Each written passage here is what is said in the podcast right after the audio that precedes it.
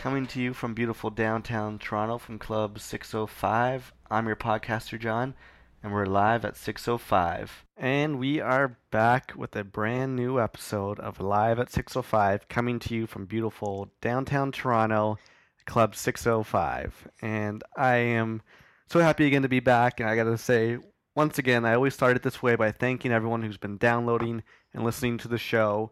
Uh, last week, I found out that my audience has reached all the way out to Australia.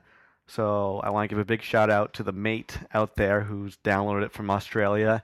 And whoever you were, can you send me a tweet or an email and just tell me who you are and how you found out about the show?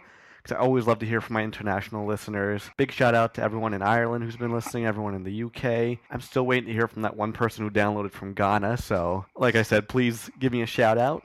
And that little smirk you heard on the other end of the microphone is once again we have the award winner Val Gomez back with us on the podcast. Nice to be back again. Again, yeah, you.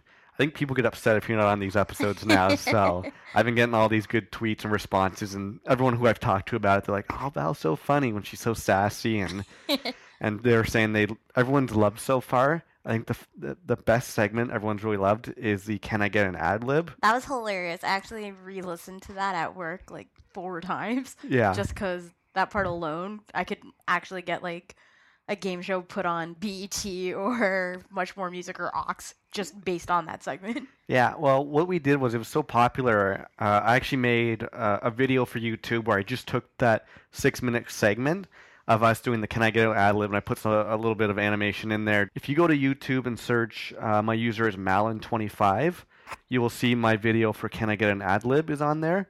And it's really funny. I think we're going to do another round of it later on today. and if you want to help us share and get the podcast bigger, if people, if you watch it, just send the link to people who you think might like it, and then maybe they'll download and they'll tell a friend. And like I said, I'm, I love doing the podcast, and I do it for free, put it out for free. So You're all, doing pretty well for do- putting it out for free. so all I ask is just is just that people tell a friend. I'm going to pass this week the thousand mark for downloads, over a thousand downloads in Six weeks. six six weeks already. So considering I've had no real uh, Marketing or marketing or anything. I mean, I'm still I've been there for about four or five weeks now on the iTunes news and noteworthy section.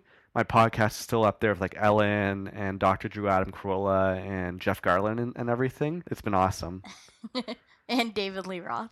Yeah, and I was next to David Lee Roth, which he was on the Joe Rogan podcast, and I didn't think he'd be that interesting. He's actually really well spoken and really funny. And Mhm, he's a medical technician now. is he? Yeah, I was reading after I saw that you were beside him. I was like, I wonder what he's up to because I think he declined the tour with Van Halen. Yeah. And so I was reading about him on his bio, and he's like a medical technician besides doing his podcast. I was like, oh, you can't be like the dumbest tool in the shed. So Yeah, well, Yeah. he just he came from that generation of what like the late seventies and in the eighties of where everyone was just doing like cocaine and drugs, and you look at Mhm. someone like Axl Rose who came from there and is crazy, hmm or even like Sammy Hagar, I oh think. Oh God, yeah. But yeah, he was on Joe Rogan, and he was saying how Van Halen got to got back together, and they were going to go on tour of I think it was Japan, and he actually moved to Japan two months earlier just to like get adjusted to the customs That's and so wicked. That's he- so smart as well. yeah, he's just like he's like I learned as much of the language as I could and and everything. So I just thought he was an interesting guy. So you know, it, it's an honor to be next to David Lee Roth on the podcast and news and noteworthy of iTunes. Again, let me tell you guys how to get in touch with me. Really simple. Follow me on Twitter. Just search Malencamp. Like us on Facebook. Just search live at 605. You'll find us there hmm email me where you're from and what you're listening to and what you think of the show. It's live at 605 at gmail.com. And of course, the WordPress is live at 605.wordpress.com. So that's how you get in touch with everybody. Let me read, actually, I have a couple viewer mails. And the first one actually comes from Facebook, from the Live at 605 group, and it's someone you actually know pretty well. Dun, dun, dun. So this one I don't know why it's a superhero thing. I meant to go dun dun dun. So this one comes from Ken Dorosario from beautiful Boston, Massachusetts. Just I can never say Massachusetts. I thought Massachusetts. Massachusetts. Ma- okay. From beautiful Boston, we have Ken. And Ken has been a pretty big supporter of the podcast since day one, which is really cool. Mhm. And so he wrote, Loving the podcast. At my gig this weekend, I covered Guster, Bic Runga. That's how you say it, right? Yep. Bic Runga. uh, Arcade Fire, Mm. and even threw in a, a rendition of Uptown Girl for good measure. Love it. it was like playing a live at 605 rock block. That's so amazing. Yeah, that's really cool. Um, yeah, he's been Facebooking me ever since and, and liking all the photos and just Mhm. saying how much he's liked the podcast. So I want to give a shout out to Ken because one of the c- cool things about your whole family, and we can talk about it a little bit if you want, Mhm. is you're all amazing musicians. it's And- actually yeah. Go for it. let me just let me just I want to give Ken a plug first, and then we'll kind of talk about everyone in your family who plays an instrument. Because Ken uh, plays, he does a lot of gigs in Boston, right? Yep. Mhm. And he, you can like him on Facebook if you go just search Kendo, Yeah. which is capital K E N capital D O Kendo. I'm not sure if he has a Twitter. If he does, Ken, tell me your Twitter and I'll I'll, I'll say it on the Plug it as podcast next week, or if you have a website. yeah.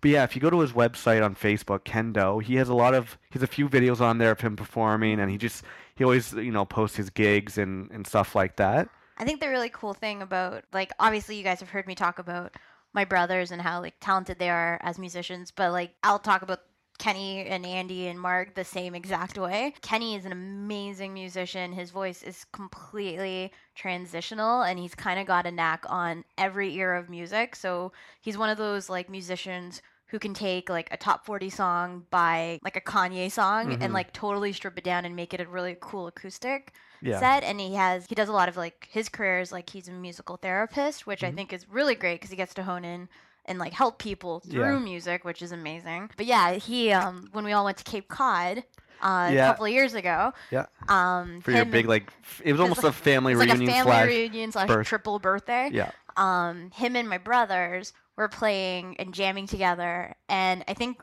like obviously like and even marguerite was playing and andy jumped in as well everybody was playing songs and it's like i think i'm spoiled because i hear brandon and carl play a lot but i always forget like whoa like i just be like ken just play for me for the rest of the day and he did that song What like a Kesha song? no no no, remember it's that 80 song and I, like from scrubs and Oh, was, uh, Erasure. yeah The, uh, erasers Erasers. Yeah. Erasure. What? Erasers. I try to discover. a little a little respect Yeah. is that right Yeah, a little. Um, and he did that, and I swear to God, I was like, oh my God, I love this song, and I was like obsessed with that song, and I still am for like a solid four months, and like would play it on rotation, and I just remember hearing like so many other cool songs, and I forgot just how great the Days of Sheep Dip, which was her first band, Sheep dip. Sheep Dip, and I remember going to my auntie Common's house, and they had like a sheep dip flag hanging above the driveway. And i thought that was like really cool. But yeah no they're just like super talented. So if you have a chance to go catch uh, ken dorosario in boston or if he's ever touring down this way um, check him out he's a wicked musician Yeah, my favorite cover I've seen him do that I, I've watched so far. He does a really good cover of "Thinking About You" by Frank Ocean. oh cool So I think I'll post that on the uh, live at 605 Facebook Mm-hmm. he page. still owes me a guster song He does. So, anyways, I just want to say thanks to Ken again for posting on the Facebook page, and everyone check out his Kendo Facebook page and listen to his music. I'll post one of his uh, covers on the group. Mhm. And I have another email here, and this is an email that comes from Betty, and she's in beautiful Houston, Texas. Ugh. And she says, Hey John, I laughed pretty hard at your First World Problems episode. I love the rap site comment section and the part where Val tried to guess the rapper's ad lib. they're so indiscernible Curious if you wear a lot of Rocawear, Sean John, or Fubu. And then she wrote, Mo money, more problems. the answer is no because i wouldn't date him no, I just wear a lot of like Banana Republic or Gap your or. urban outfitters Ooh, Urban Outfitters is the best new store. I john is a it. big hipster I try to be. but is a big rap rap poser. Yeah. yeah, last week we were talking first world problems. Today we're going to jump into uh, first. It's first of anything you've done. I have a couple different things. I want to find out your first experiences of certain subject matters. okay. But uh, yeah, I don't wear. I love it because it's like we've been dating for almost four years, but it's still like when we do these podcasts, I feel like some of these stories, they are the first time I hear them. So I feel like we're kind of like on first date motive still. Oh, well, I already have probably a couple for. Or well, there's one thing I'm going to talk about in a minute that I don't think I've told you about, and it's nothing bad. It's not like I had a tail that was surgically so removed glad or we're in Elise together. Yeah. So, anyways, thanks, Betty. No, I wear normal clothing, although I used to wear Rocawear a little bit in high school Ugh. when I was trying to find out my wiggerish uh, tendency. that, and then there was a period of time when I had one Sean John shirt, but I bought it because Dan had a Sean John shirt, You wanted to be just like Dan? and I liked it on him. And then I wore it for about maybe the first semester of college, and then I'm like, uh, I'm not gonna wear this stuff anymore. John, when he first when we first met, he was like a solid like 130 pounds, like soaking wet, Yeah. and he used to wear like extra, extra, extra large clothing. And then as soon as we started dating and he met the Gomez family, he gained like 60 pounds. Well, even uh, last week we were getting ready to donate some clothes, and I found some pants that I could fit both my legs into. I was like, what the hell were you wearing? And when did you think you were this large ever? Yeah, like I'm the biggest I've ever been now. I'm not saying I'm fat, but I mean I used to be super just like rail thin, and I'm like Yeah. These pants were from about six years ago. I'm like, how can I fit both my legs in here? And I was It wearing so this gross. when They're I like was 100. parachute pants. Yeah, so I feel good that we're donating pants to probably some very large husky man. Yeah, if nothing else, they can use it as window coverings. Exactly. Now I'm into like very form-fitting, skinny jeans. Yeah, he wants my and- pants. Well, they do look very nice. Okay, so that was all the comments we got this week. Thanks to everyone who wrote in and, and tweeted and everything like that. And now we're going to get into the sponsorship. And this was a late edition because we just found out about it about 45 minutes ago as it just happened to us. yeah. And this episode of Live at 605 is sponsored by the two slow people walking in front of us Oh, today God. on uh, Bloor Street. Street.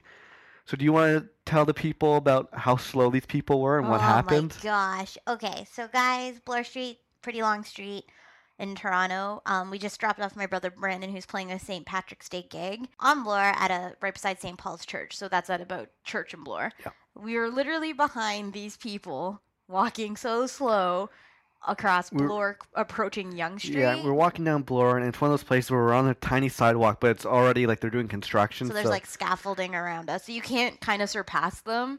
and so there was a good, you know, like 50 feet of us walking behind them before we could pass them at a light, Yeah. and we just there's no way for us to pass them, and it was just they were slow. Like, they were so slow. Like John and I, yeah, we are like unnaturally fast walkers, but you know, this was like sloth slow. or it's like sometimes if I'm walking with someone slow and I hear people behind me, I will walk in front of my friend or whatever so Mhm. they can pass me. These people weren't even No, budging. and they weren't even moving for like oncoming traffic to pass them. It was like they are taking their damn time. It's like a merry old day in Toronto. We Yeah. are going to take the sloth approach to walking. so we finally get to Yonge and Bloor, which is when we get to pass them. We pass them at the lights. Yeah. And you were going to. I needed to go to Sephora to go pick up some benefit makeup. Yeah, so we walk. We're walking down Bloor for a bit, and then we get to your store. We walk in. You go find the. I Pro- literally find the product really quickly. We go into the checkout. we do a checkout. You give them a gift card. We make some sassy comments There's with like the some, cashier. Yeah, some sa- sassy hipster banter for a, like a solid. It felt like ten minutes Yeah. at least. So we're in there for a little bit of time, and then you pay for everything, put them in your bag. We walk out, and then we take a few steps down to walk back to Yonge and Bloor, and we see the slow, Slow people people walking towards us. walking towards us, and I'm like, oh, Like how slow? how like slow are you? like they didn't even catch up to us, and it had been more than like ten plus minutes, and it's that is crazy. I'm sorry. And can you imagine if there were like skinny sidewalks there and the scaffolding? We Yeah. would never make it. I would be 30 already if that we were waiting for them to pass. Yeah. Well, it goes back all the way to episode one of Live at 605 when I told you I knew I should have dumped Cat Lady when she couldn't cross that intersection in time. It, it stresses me out. I think it's just like I hate suburban walkers. It's like, um, hello, we have places to be in the city. exactly. I run my life on a schedule. Come on now. Yeah. Okay, anyway, so let's thank those slow people for sponsoring us this week. So thank you to those two slow ass walking people at Yonge and Bloor. Still back baffles my mind. So you were saying earlier we dropped your brother off at a gig today, Mhm. and today it is in fact St. Patrick's Day. Yes. 2013 and uh, i was thinking back today we've i've been doing st patrick's day celebrations probably ever since you know i was legal to go out and Mhm. do st patrick's day celebrations so i was going to tell you a story about probably my craziest st patrick's day story Okay. if you have any crazy ones you can let me know if not this one will probably Okay. be enough for the both of us Go for it. okay so this one was when i was still in college hmm and I think it was second year college at Centennial, and St. Patrick's Day. I'm, I can't remember if it was on a weekend or not. I was just thinking to myself, the best thing about St. Patrick's Day when you're in college is it could be a Wednesday. It doesn't matter because you're in school. It's not like you have Mhm. to work the next morning at nine in the morning. You know, Mhm. when you're in college, you can get drunk on a Tuesday afternoon because you have Totally. no No classes or anything, yeah. right? I remember I had to go to school the day of St. Patrick's Day. I didn't have to go to class, but I had to do a project with someone. Mhm. So I had a few friends from school who were gonna go on the Danforth and go drinking to like they were doing a big they were doing a big pub crawl. Mhm. So I was like, okay, well I got to go to school first. My campus was right around uh, the Danforth. It was like Pape and and something whatever. Okay. And I was like, let me just finish this project, then I'll come meet you guys wherever you are. Probably was at school for about an hour and a half, two hours. Mhm. And so if all the guys were starting drinking at one o'clock, it was about one forty-five, two when I was done and ready to meet up with everybody. Mhm.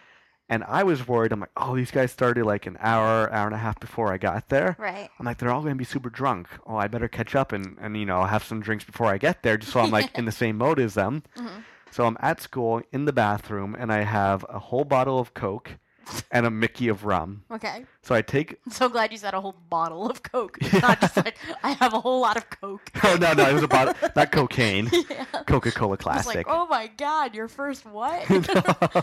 yeah, no, nothing like that. Don't worry to any any parents who are listening or anything. or girlfriends. Yikes. Oh, don't worry. I don't do the uh, booger sugar. Ew. I like saying booger sugar, but I wouldn't hate do it. word. You know. So I'm in the bathroom and I take the bottle of Coca-Cola and I pour half of it into the sink. okay. I take that Mickey of rum and I pour it into the bottle of Coke. Jeeves. So I, I think I somehow got made probably almost a whole bottle of rum in there. And I'm just like, like I said, I'm like, I can't, I don't want to show up sober to everyone being drunk. I want Yeah. to catch up and make sure I'm close to where they are because they've been drinking for a while. So I'm walking um, to the Danforth from school, and it's like a 10, 15 minute walk. Mhm. And as I'm doing this, you know, I'm drinking from my Coke bottle. I'm like, oh, nobody knows what I'm doing. Yeah. And I just remember chugging it really fast. Like I finished the whole bottle in, in 10 minutes hmm and I got to the bar to meet up to meet up with everybody, and I was just like already drunk. And I got there, and Are everyone's they all sober? they're like, "We just got here. This is our first drink." I was Shut like, "God damn it!" up. Mhm. So, anyways, we proceeded to keep on drinking, and we Mhm. were going from like one bar to another bar, and it's Mhm. just like people were buying like green shots and drinking green beer and Mhm. doing this and that. And if I started drinking around 1:32, Mhm. I didn't leave until probably about 12:31 in the morning. Yep. Like it was one of those things where we kept drinking, and I'm just Seems like right. completely annihilated, as everybody is. Mhm. And this is when I lived in Scarborough, because I was living in residence. Yeah. So let me paint the picture. I'm drunk off my ass on the Danforth. I live in Scarborough. I still don't have that good of a knowledge of Toronto and like the geography. No. Okay. So sorry. I apologize to those who live in Scarborough. Scarborough's like on the subway, probably like a 25 to 30 minute subway. And I apologize to those people who live in Scarborough. There are very Lori, nice. Lori.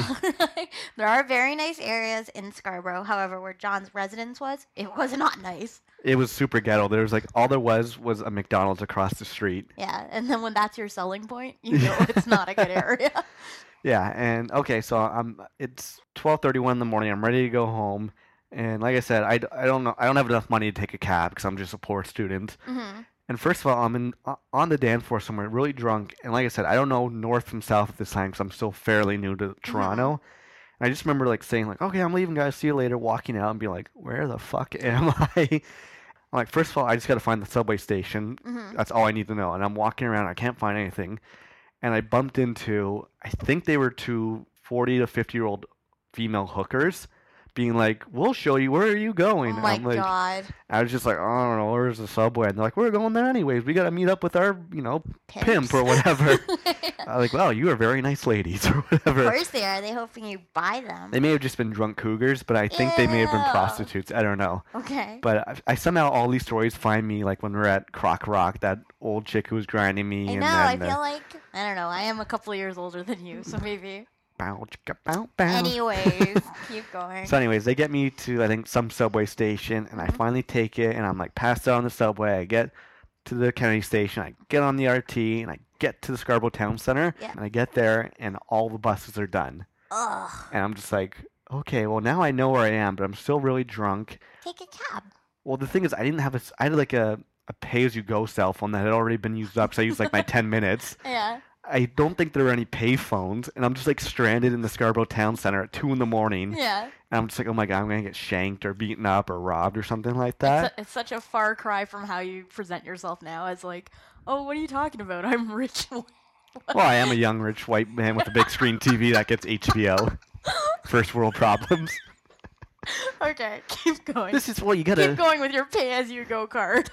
For the longest, I felt so bad. I had a pay as you go card, and whenever I would call my family in Ottawa, I remember one time I called my mom for her birthday to wish her happy birthday, and halfway through my card died. That's so horrible. So I had to run to Shoppers and like, give me a fifty dollar phone card. I gotta call my mom. Oh my god.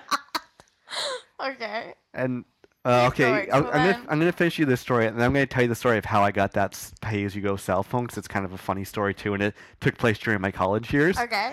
So I'm at the Scarborough Town Center, drunk off my ass, and luckily enough, like I said, there was two prostitutes with a heart of gold that helped me find the subway. Such a silver lining right there. Okay. I met like the nicest gangster ever. Okay. And he's just like, "What it, what it do, homie?" I was like, "I don't know." I'm like, "I don't know where I am." He's like, "What can I do for you, Playboy?" My god, he's totally gonna steal your teeth or something. No, he actually really nice guy, backwards cap, a couple gold grills, you know, baggy Sean John shirts. Mhm.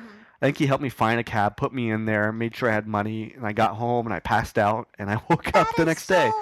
So maybe So- he's not a gangster. That was probably my craziest St. Patrick's Day. Mhm. Did I ever tell you how I got my pay as you go f- phone Was it like before I got my BlackBerry? pay as you work for somebody card? Well, what it was was like I had a cell phone. I had my Ottawa cell phone when I was like 17, 18, 19 Mhm.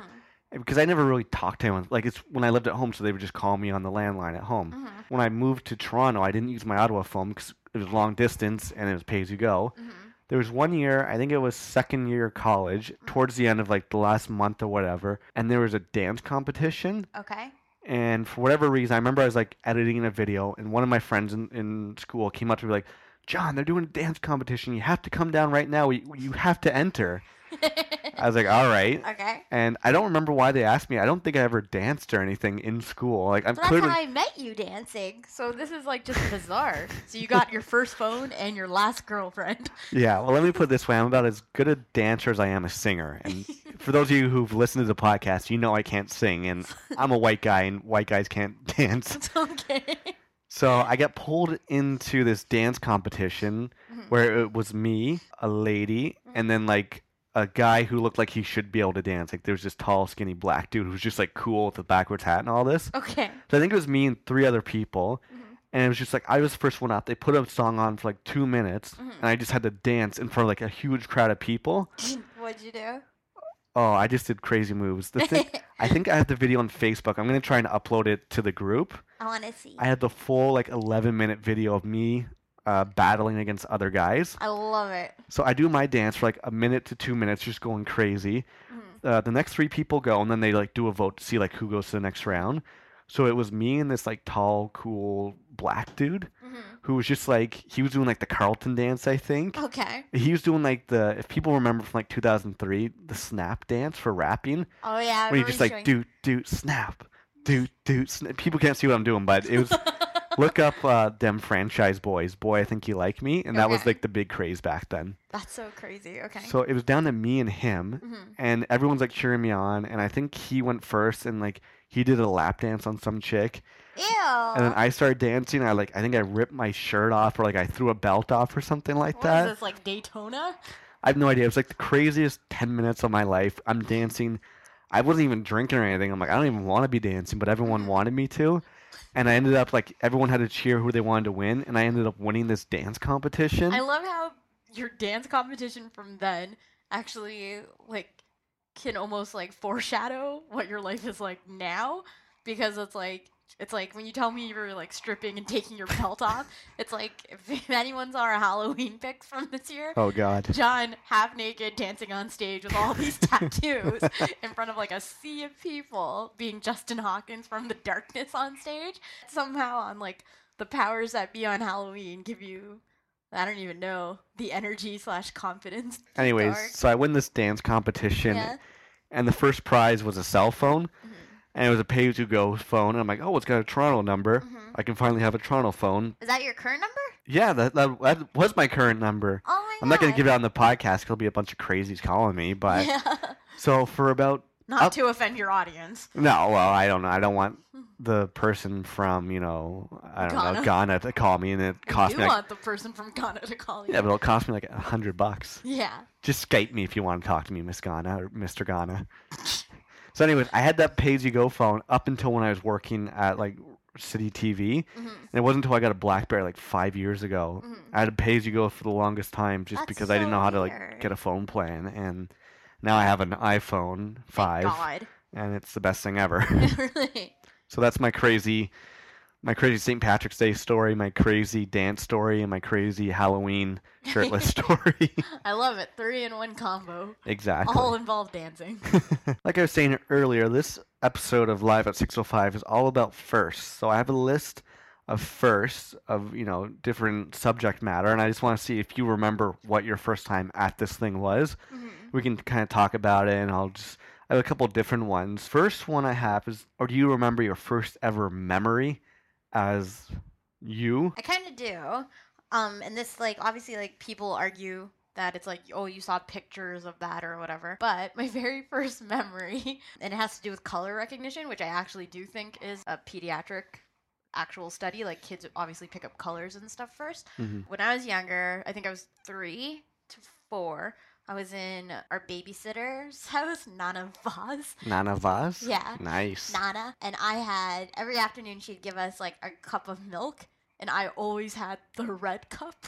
Okay. and so this guy I think his name was Denzel.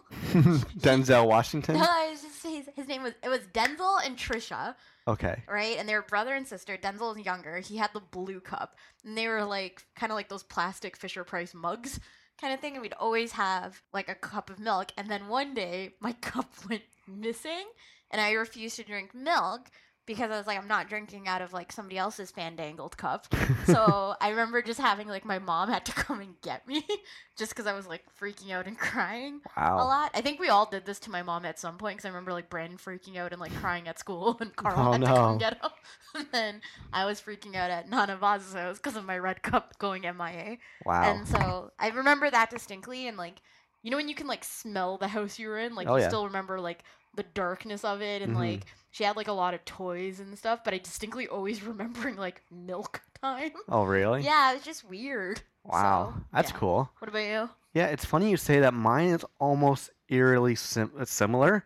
Where one of my first memories is I don't remember if we had a nanny or a, I think it was just a babysitter. But when I was really young, we had this babysitter, and she used to always give me, you know, like Nestle's Quick, but she would give me the pink Nestle's Quick. Ugh. And so I just remember her always like pouring the mix in with the milk and stirring it and being like this really vibrant color of pink. Jamie Oliver would hate that. Yeah. okay. Well, clearly it didn't matter. I was like 100 pounds up until about 18 years old. And still cavity free though. Yeah, 27 years cavity free and yourself? Uh, 29 years cavity free. Boom. Yeah, so that's one of the first memories was this babysitter making me like Nestle's Quick pink version. Okay. I also have a very early memory of just one day walking home from school by myself. Okay. And this was the late 80s, like 88 or 89, when kids would always walk by themselves to and from school. Uh, like I lived probably maybe a 10 minute walk away. This is when I lived in Toronto because before I lived in Ottawa, I lived in Toronto for like the first five or six years of my life. Mhm. And this was in like Thornhill. Mhm. And I just remember being like probably four or five years old, just walking home one day Which is crazy to me because that back- would never you happen. would never do that. Like your the teachers wouldn't allow it, your parents wouldn't allow it. You'd either be with like an older sibling or with someone you trust. And so I remember doing that. And another early one I have, I remember. Oh yeah, this is this is the weird one. I think this is my first ever memory. Mhm. I was probably like, four years old, Mhm. and I woke up one night, middle of the night, and I went downstairs to the basement. I don't know why. I was like, I just remember middle of the night walking down to the basement, turning on the lights, turning on the TV, and watching the Ninja Turtles, the, Oh the very first movie. Okay. I don't know why. And I remember my dad coming down probably like three in the morning, and I was watching the scene when they're like at that hideaway house after I think they burnt Oh, down April. O'Neil's apartment. Yeah. And I remember there's a scene where there's like a bonfire and they see Splinter in the bonfire. Totally. And I just remember being like freaked the fuck out because I was a little kid watching like in the middle of the night. And then my dad came down. He's just like, "What are you doing, John?" I'm like, "Oh, I don't know." At And I least he started like, wasn't yelling at you. "No, I think I was crying. I was so nervous." And he took me back up to my room. That's so sad. But yeah, that that that one's probably my first memory, and it's such like an old like that was like 1989 maybe, Mhm. and that was so long ago. Yeah. Well, I think it's like another one you've heard me speak about, which is really weird because of like I still talk to this person now, and she's super sweet. Oh, you know exactly what I am gonna talk to. With the balloon. Yeah. Yeah. this this actually could be for me one of the things that has scarred me for life where I feel like everyone gets a better hand than I do. So like we were at like another party. I think I was like again like three or 4 Mhm. and my now friend, and probably then it was just more of a family friend, Trisha. Uh, we were at some function and there were like balloons everywhere. I'm younger than her, but not by much. But we were at this function and like I can't remember somebody was giving us our balloons and she got a bunch of pink balloons and then I got I only wanted a blue balloon. And so I got one blue balloon, but she had two pink balloons. And so my dad came up and he's like, "Hey girls, what are you doing?" And Trisha's like, "I really want a blue balloon." And then he's like, "Well, there aren't any left." And then I was like, just like grasping my blue balloon. Yeah. And then he's like, "Don't worry, Val." He's like, "We'll get you some another one later." And he gave her my What? blue balloon. And so like I just still you know how angry I get at this story. Yeah. so no, it's funny. Like the the oldest memories of like the most like meaningless things like that. That doesn't matter now. Who care, less about a balloon? But she's like, why did I not get? You know, why did I have to give why away did my he balloon? give up my balloon? yeah. Right? It's like I had none. In sheer math skills, this is like you don't give away the kid who has one balloon. Yeah. So either way, I love her now. We went to her birthday. She's unbelievably sweet and smart. And if I had more balloons in real life now, I would give her one. There you go. Mhm. I was, I'm gonna say I have two more f- kind of funny memories when I was a little kid, Mhm. still living in Toronto. So I remember I didn't really get this until much later in my life, Mhm. but I had uh, me and my sister Jen. We had two really good friends who lived on our street, Mhm. Cottonwood Court in Thornhill, Toronto. like the most racist sounding street ever. well, I'm about to tell you who my neighbors were. Okay. So our two friends was my one friend's name was Neil, Mhm. and his older sister's name was Aaron. hmm And Aaron and Jen are still Really really, good friends yeah. to this day. And me and Neil, we actually he was a couple years older, and then when I moved to Ottawa and I came back down to Toronto for school, he, we both went to the same Centennial on the same Oh, okay. campus. So we still keep in touch, not as much now, but he was like my really good friend when I first lived in Toronto. hmm And I remember one day he came over because I lived a few houses down, hmm and he got into a fight or something with our neighbors, 'cause- and he's just like, "Your neighbors are crazy. They're communist Nazis." Oh my god. So, and I didn't know what a communist or a Nazi was. no. And apparently, we lived next to Nazis, and then so the Nazis were on the left side of our house, Yeah. and then on the right side of our house, our other neighbors were black people. And I just remember, I think there was like big fights going on between the two of them. That's so crazy. And I, I didn't know what a Nazi was until like much later on because I was only four years old at the time. Seriously. Like I used to watch Sound of Music like two years ago and I didn't know that movie was about Nazis. Kind of think of it, my friend Neil was only six. I don't know how he knew what a Nazi was. oh, that Neil. He's Yeah. so smart. so I just thought that was really. Str- I just remember being like the neighbors to our left being dicks, and someone telling me they were Nazis and communists and all this stuff. And I wonder if like your first book was like Clifford Goes to School and Neil's was like Mein Kampf or Maybe. something. so that was one of my first books, not Mein Kampf, but Yeah. but Clifford was. That's hilarious. And then the last memory I'm going to tell you was the first time when I found out we were moving from Toronto to Ottawa. Mhm. It was an interesting one because both Jen and I were at Aaron and Neil's house. Because every Friday we'd go to their house, and the next Friday they'd come to our house. It was just one of those things. We'd watch TGIF and either go to McDonald's or pizza. Okay. Best Friday nights ever as a kid. Amazing. So we were over at their house. I remember my parents called and they told um, Neil and Aaron's parents, being like, "Oh, John and Jen have to come home now uh, because their parents have something to tell them or something to give them." Oh, okay. I remember being told So they have something to give us. present.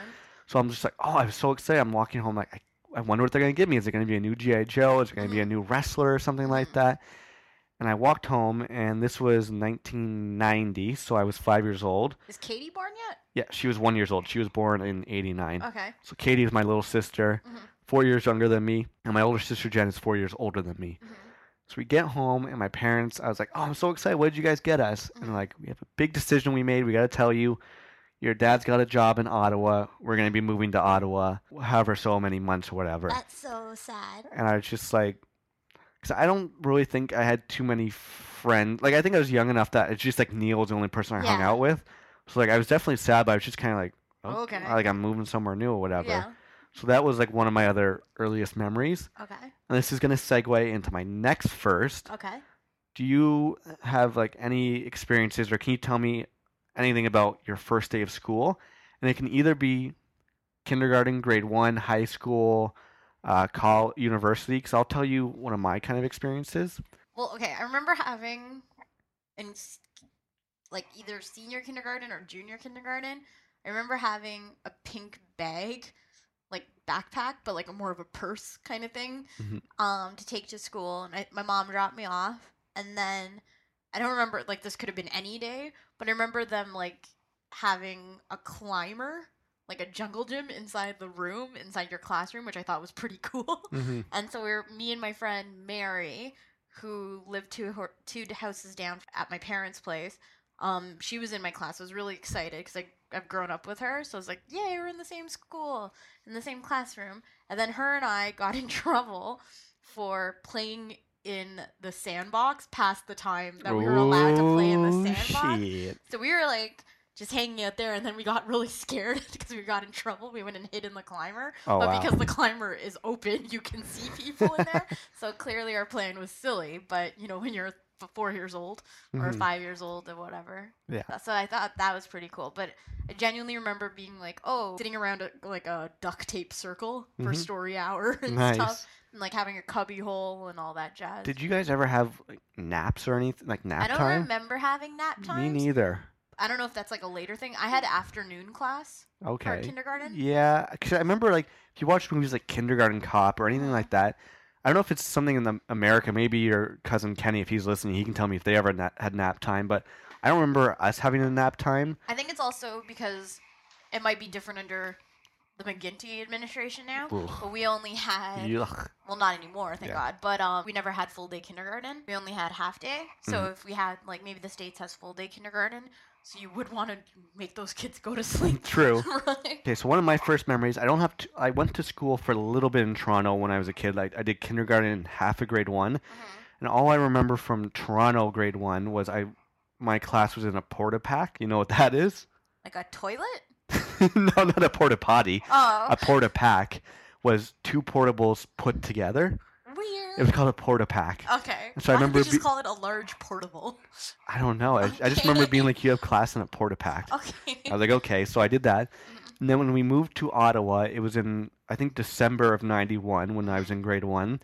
And I just remember my grade one teacher, her name was Mrs. Saunders. okay And anyone, who- Mine anyone, was miss wilkinson nice. I'm, I'm impressed you remember. my mom used to cut her hair Really? yeah I hope you got good grades. i hope so too So the cool thing is, anyone who's from Ottawa Mhm. who knows Mrs. Saunders, yes, she was the Mrs. Saunders from Mrs. Saunders Farm. Because there's this farm in, I think it's in Stittsville, Mhm. and every Halloween they turn Mrs. Saunders Farm into like a haunted hayride, and haunted Oh, houses, and all this stuff. okay So Mrs. Saunders was my teacher. Mhm.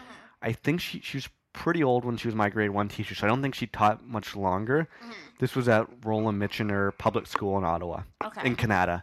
So I remember that, but the one like one of my saddest memories was I remember when I first moved there, I I just couldn't make any friends when I was like six years old or whatever. And I remember I I didn't really talk much back then, and I just remember all the recesses I would just walk around like the school. Don't tell me these stories. But then Miss Saunders, being the good teacher that she was, yeah. she talked to a couple of the my classmates, a couple guys, and be like, "Oh, can you just hang out with Johnny? He doesn't know anybody." Mhm. They did, and they all became like my best friends from grade one to six. Aw. Like all my like really cool guys. There's uh, I had a friend named Kyle, Brian, Scott, just like all these really fun guys, and they were so good. Which leads me, I'll give you my my last first school memory. Roland Michener Public School was from grade one to grade six. So once we got out of grade six, we had to do grade seven, grade eight at another school, like a middle school Okay. because mine only went up to grade six. So I moved to go to W. Erskine Johnson for grade seven, grade eight. Okay.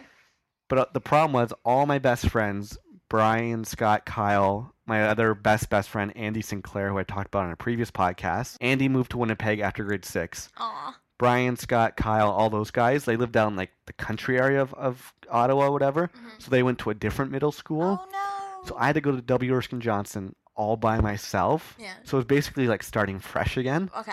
So I remember, this where you met Dan? well, that's what I'm leading up to, oh, yes. Okay. So I knew a few people clearly from uh, Roland Michener who went to Wedge, but none of those guys were in my class. So I remember going grade seven, Mrs. Drennan's class, all by myself, and we sat at a table where it sat uh, two, four, like eight people. I was on one side, and on the end next to me was Dan Craig, who. Aw. So from grade seven on, we kind of like he was my first friend I made in Wedge, Aw. and we were pretty good friends, kind of like throughout all middle school, high school, and clearly we are good friends now as he did the podcast. Yeah. So that was just like another interesting experience I found. I like that. And let's keep it on the school note. Do Mhm. you remember your first ever slow dance?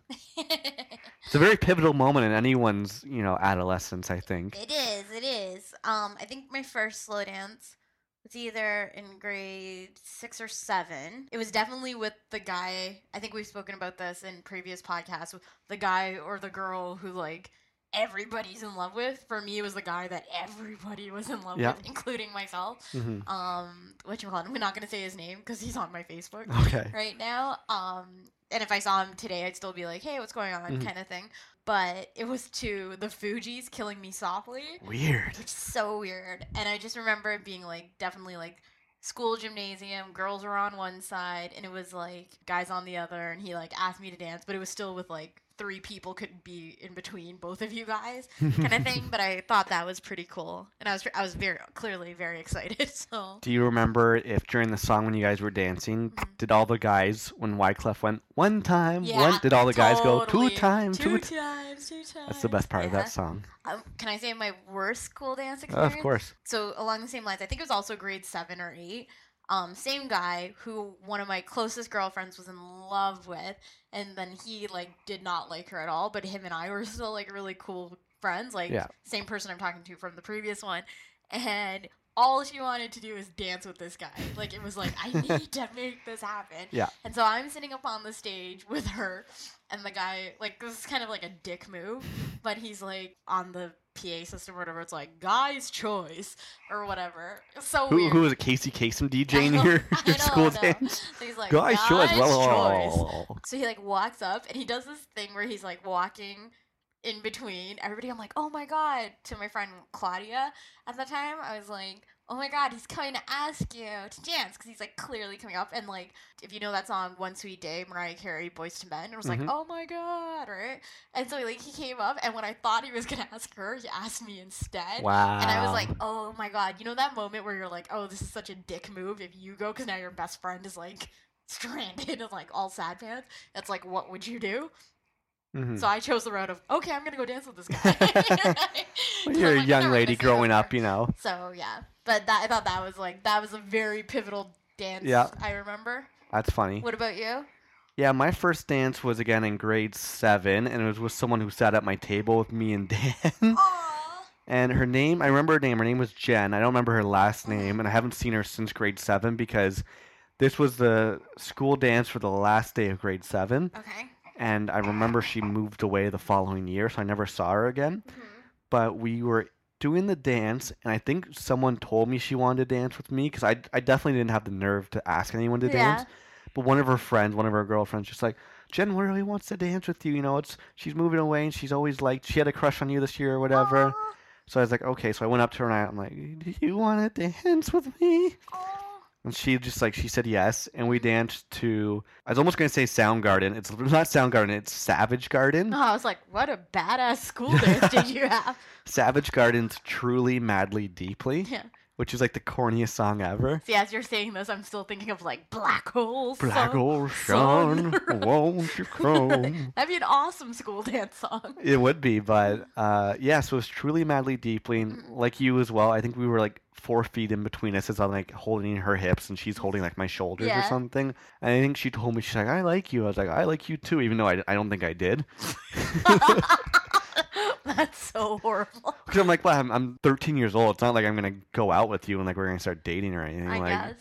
I can barely, you know, stay up past nine o'clock. I'm like, I'm not gonna go to the movies with you. Aww. And then she told me she was moving away anyway, so I was like, oh, I'll tell you I liked you too. Why not? To kind of give her so a, horrible. Give her a confidence boost. I'm like, I'm not mm. gonna see you ever after today's the last day of school. Okay. And I never did see her ever again. Oh God. And for all I know, she could be just like, you know, I don't know, super successful and like a man killer or like a man eater because I gave her all this confidence after the final day of grade seven. Anyways. So that was my first dance. Okay. Okay, so this was such a big hit last week. Oh God. I have to do this again. This is everyone's new favorite game. Can I get an ad lib?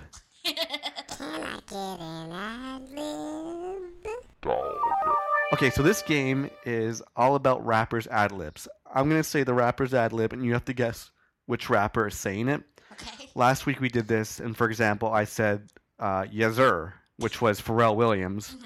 or I said "Yuck," which was Pusha T, and I just found it hilarious because you just don't have the I uh, don't have a rap knowledge. rap knowledge like. I do. So I just thought it was funny that we'd try it again, and I have a whole list here. Let me start off with a bit of a easy one. Oh God. And I did okay. I'm gonna start with an easy one. I actually did this one the other day, so we'll see if you remember. Oh my gosh, no. You ready? Okay, go. Strange music. Can we do it again? Is that the guy who goes strange music? Bah, ha, ha. Who's that? I don't know. let, let me let me. And um, okay, and for everyone else, I try to do the ad libs in the rapper's voice. Let me try this again. Strange music. Who? No. Who? Who did we go see in concert one day? You, me, and Sean. Tech N9ne. Tech N9ne. That's his record label. So at the end and starts of all the like their songs, it's Tech N9ne, Krizz Kaliko. It always goes strange music. I think there is somebody out there. It's like an ID tag that goes strange music. Bah, ha, ha. okay. You ready? Yeah. Boss. I'm, I'm gonna, okay, let me do this again. He does two of them. I'm gonna do both of his, okay? Okay. Boss. Do you want me to repeat this? yeah. Boss. And th- okay, this See guy, that? he is fat. You got. I think I can see the wheels turning in your head. Boss. Big bun. Is that I commend you for remembering Big Bun. No, not Big Bun. Bun B from the legendary UGK with Pimp C. Is that him? No, he is a fat rapper with a big beard. CeeLo. Close. I'm gonna give you. He has a very white name. Starts with an R. Rick Ross. Rick Ross, the boss. He goes boss, and he also goes. "Hoof." Rick Ross, the boss. okay. You ready for another one? Yeah. Okay, here we go. Go. You. Let, me, let me let me state that one again, Okay. and really just listen to me accentuate it. Okay, that might help you. Okay. You. this guy had he's a pretty much a one-hit wonder. Okay. We do reference this guy a lot. We do? We do. I'm gonna say that. even know I reference any rapper a lot. Um, I'm gonna s- extend it a little bit. And you might, I'm not, you might get this. Okay. Okay. You crank that blank. Soldier Boy. You crank that Soldier Boy. Yeah, Soldier Boy. That's from his his hit song Soldier Boy. uh, Crank that, whatever. He goes, you crank that Soldier Boy. Ah. Okay, you're getting good. You're getting better. Okay. This one. Okay, I'm gonna try my best to do this one. Okay. You ready?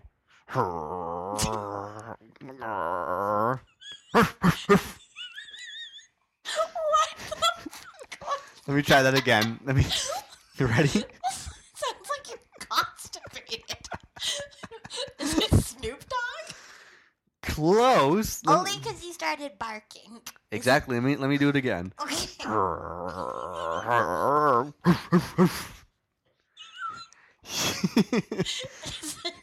I'll give you a clue. Was it either Ja Rule or DMX?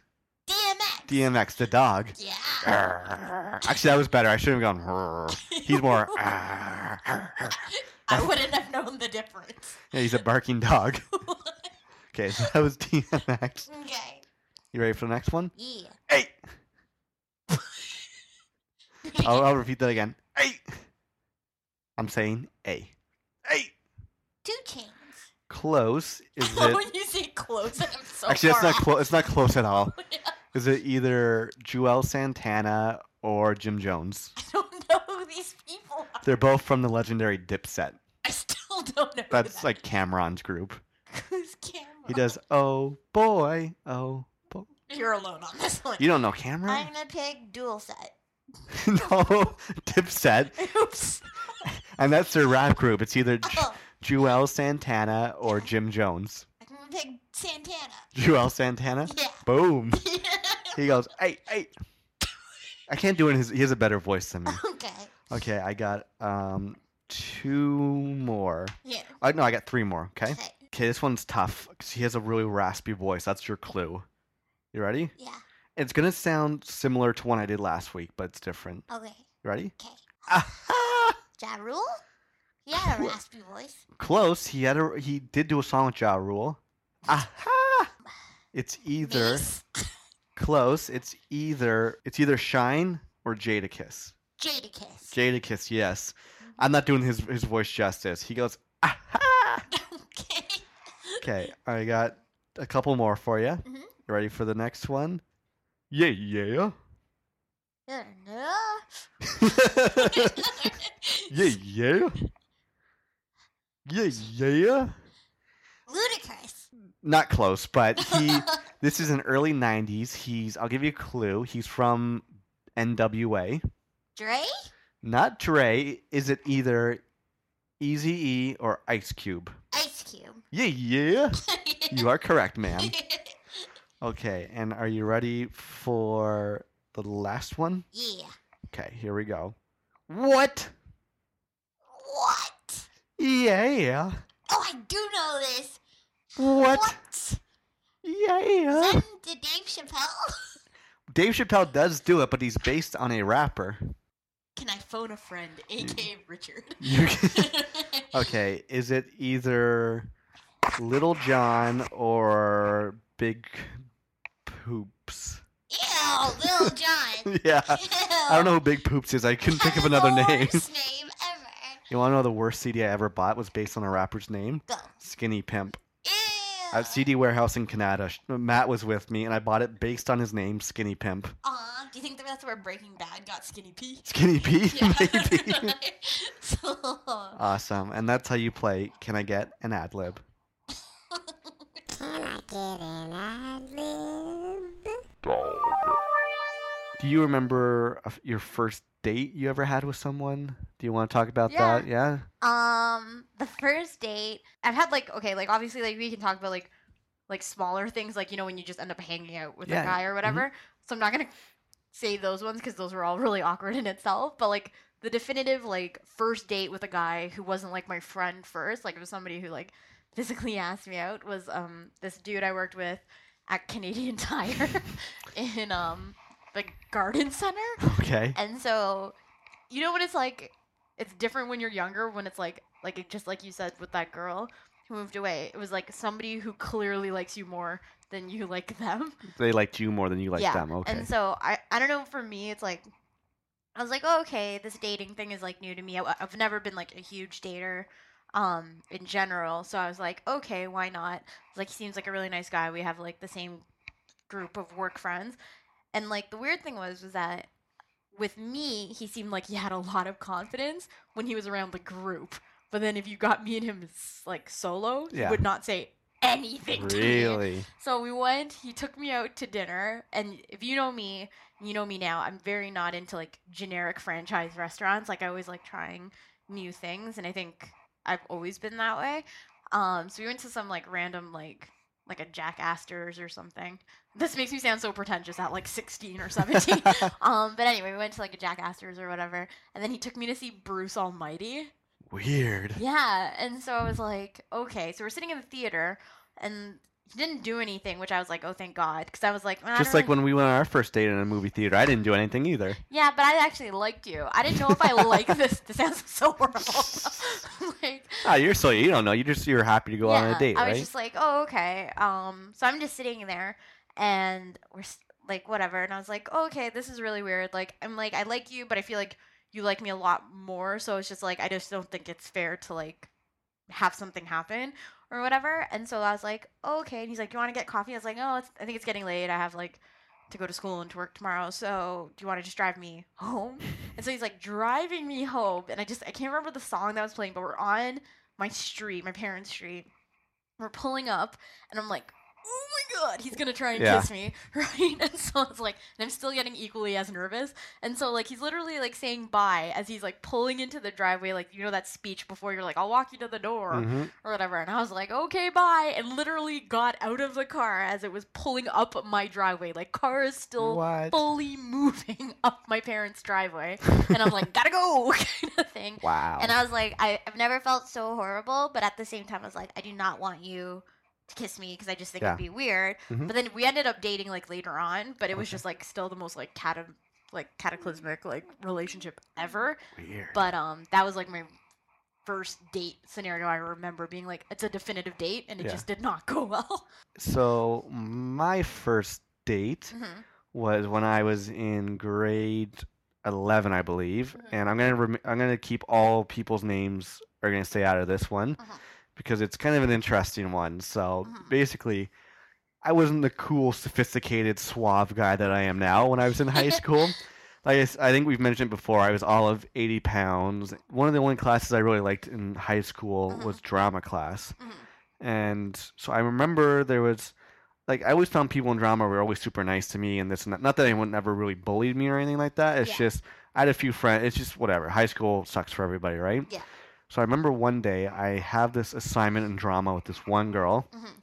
and she was asking me, she, and she was part of like the popular cla- like kids, right? She was a cool chick or whatever. That sounded weird. Weird, cool chick. Yeah.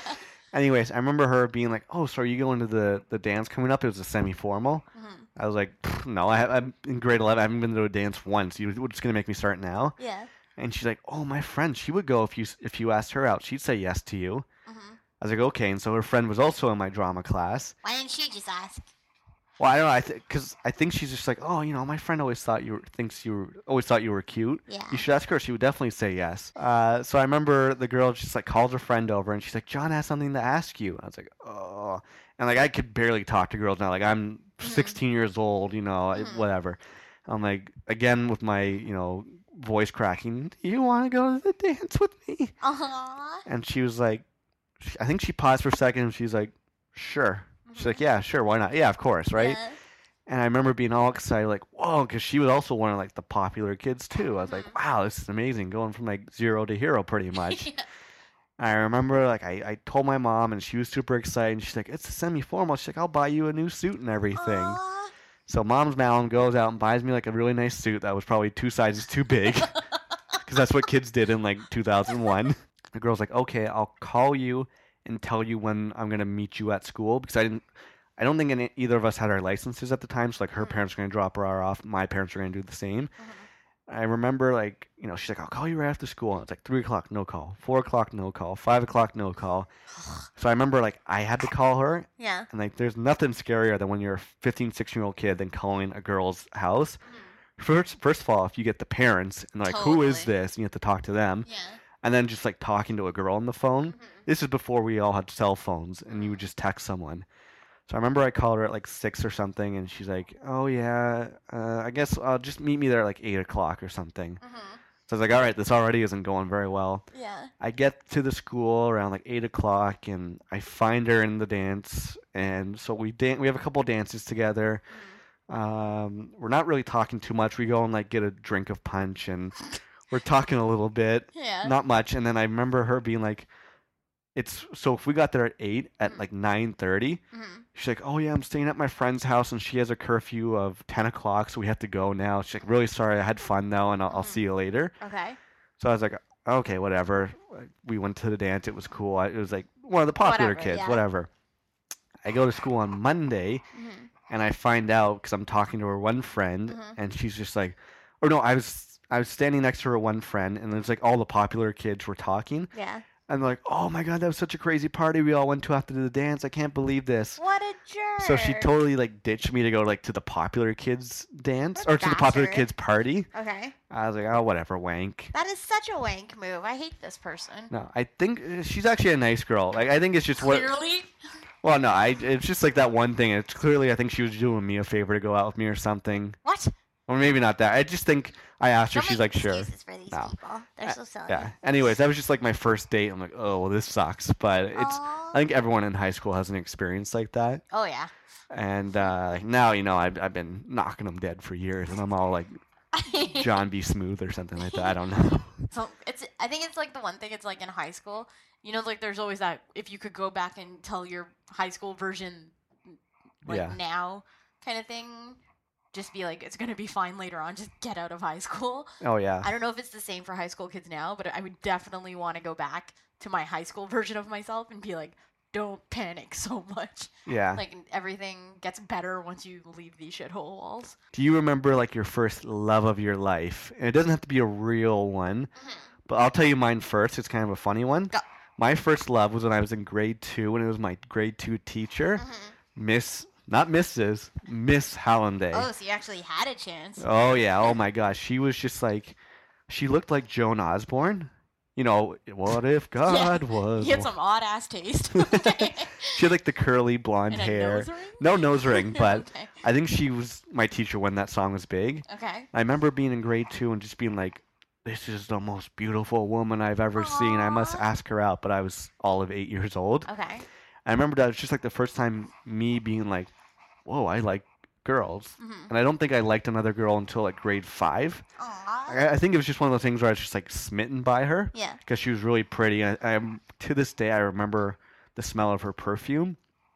You know, it's one of those things where you think about, you talk about smells from yeah, the past. that's true. You can remember the smell of Yeah. your, your house or For whatever. Babysitter's house, yeah. So I can remember the smell of her perfume. Okay. And I think she was like an aspiring singer. I wonder what she's doing now. I should look her up. I don't know what her first name is, though. Oh. You can probably find her on LinkedIn. Probably, yeah. Yeah. Unless you got married and changed your last name. Oh, all very valid points from grade two. Yeah. and that was like all of eight or 20 years ago or something like that. So that was like my first love. And then I liked a girl in like grade five. We talked about it in the first podcast. But Yeah. do you remember who you were first smitten by as a young lady? Um, I definitely think it was same dude from grade six. Like Yeah. Clearly, we had Slim Pickens at our school. Um, so he was like a hockey player, and like he was pretty like he was like one of those people who's just like clearly not to my best friend, but he was nice to most people, and um, I just thought he was like super cool and really nice, and he like carried himself well, and he kind of lived a little north of my parents' house, and he used to come play hockey on my street with like a bunch of the guys who lived on my street, so I'd always like go out and hang with Yeah. them and stuff. Um, so I was like spinning by him for like a solid, I guess, like four years. It could have been out of boredom or lack thereof. hmm But um, either way, like he was just like a really, really nice guy. Um, the next one that I had a crush on, my friend Miranda would always be like, he has a peanut-shaped head and vampire teeth. what? I don't know Weird. why. Clearly, he wasn't like he was attractive and maybe not the most attractive. In a. Mr. Peanut kind of way? Yeah, and so Miranda would make fun of me all the time, but um, she had a way of putting things so it would be like, get some perspective, like, Yeah. or whatever. Um, but I had a huge crush on him, and our lockers were beside each other in high school, and we had like a bunch of the same classes. But like in hindsight now, like when you think about some of the people you've liked in the past, and you know what they're doing now, it's like, can you imagine your life if you ever did go out? Yeah. So Oh, for yeah. sure. Okay, let's let's get off the love track. We talked about all these things.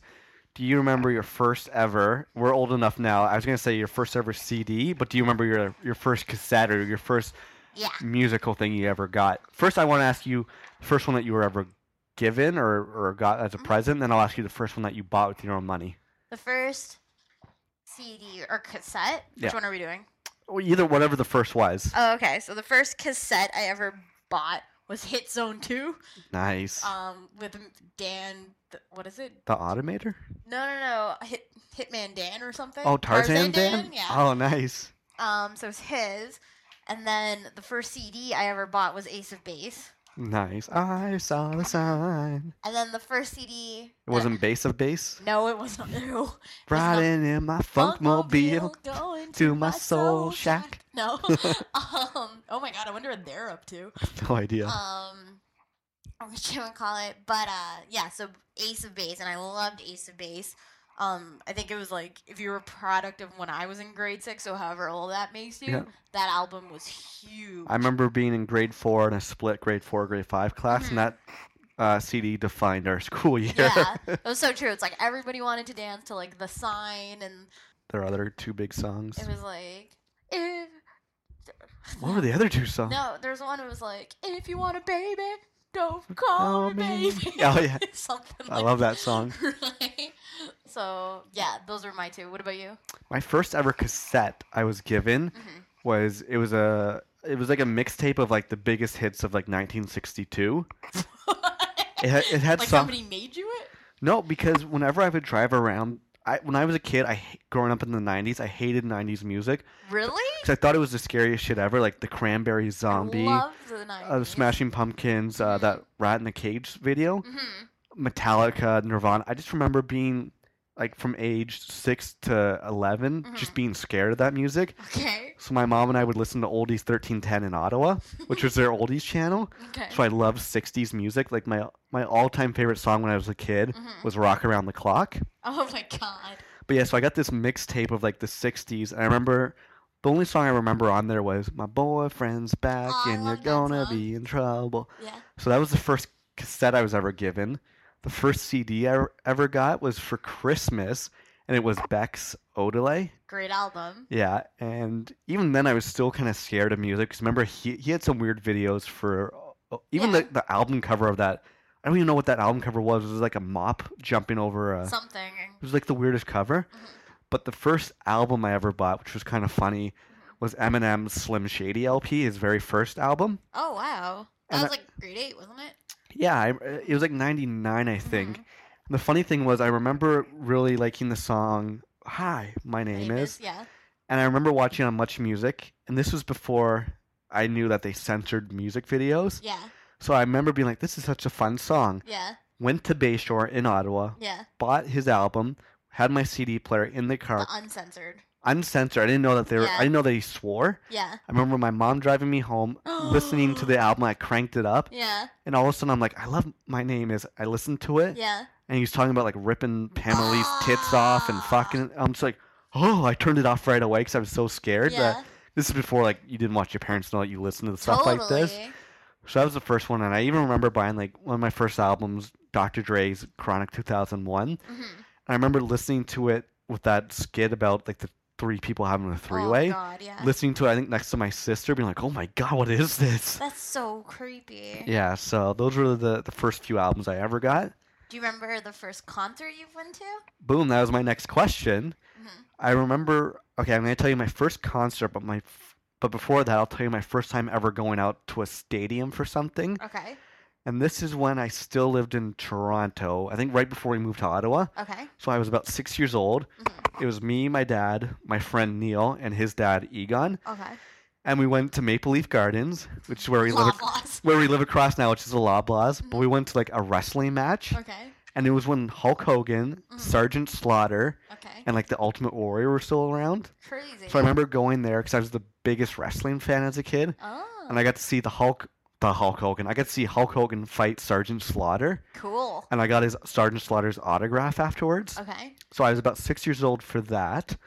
But my first real concert I ever went to, I was going into grade nine or ten. Mhm. It was me, my sister Jen, and my friend Tyler at the time, Mhm. and we went to. It's not. I can't remember if it was Edge Fest Mhm. or it was along those lines of an Edge Fest. Okay. But it was in Ottawa, and basically the lineup was the headliners were like Sum 41 and Blink 182, and opening up for them was Jimmy Eat World, Oh God. Okay. a group called Project Wise, No idea. and a couple other like those punk pop type of bands. Okay. Oh, New Found Glory was there too. Okay. So I remember going to that, and it was my first time ever being in a mosh pit too. And I was only 14 years old, super Yeah. skinny. I remember someone, this guy running up to me, being like, "Boost me!" and he jumped on top of me, and I tried to like throw him Oh into my the crowd. God. And I just remember, again, my first concert. I didn't know people swore. And if you- have you ever been to a Blink 182 concert? Yes. You know those guys just talk about filthy things in Yeah. between. I remember being with my sister and kind of being uncomfortable because they're talking about like masturbation and and Gross. humping dogs, whatever it was. Ew. So it was fun, but I I I remember that was my first concert. I was kind of a late bloomer because I was in high school for concerts. Yeah. Do you remember what your first concert? My first solo concert with my friend Lillian was NSYNC at Maple, Nice. at Maple Leaf Gardens. There you go.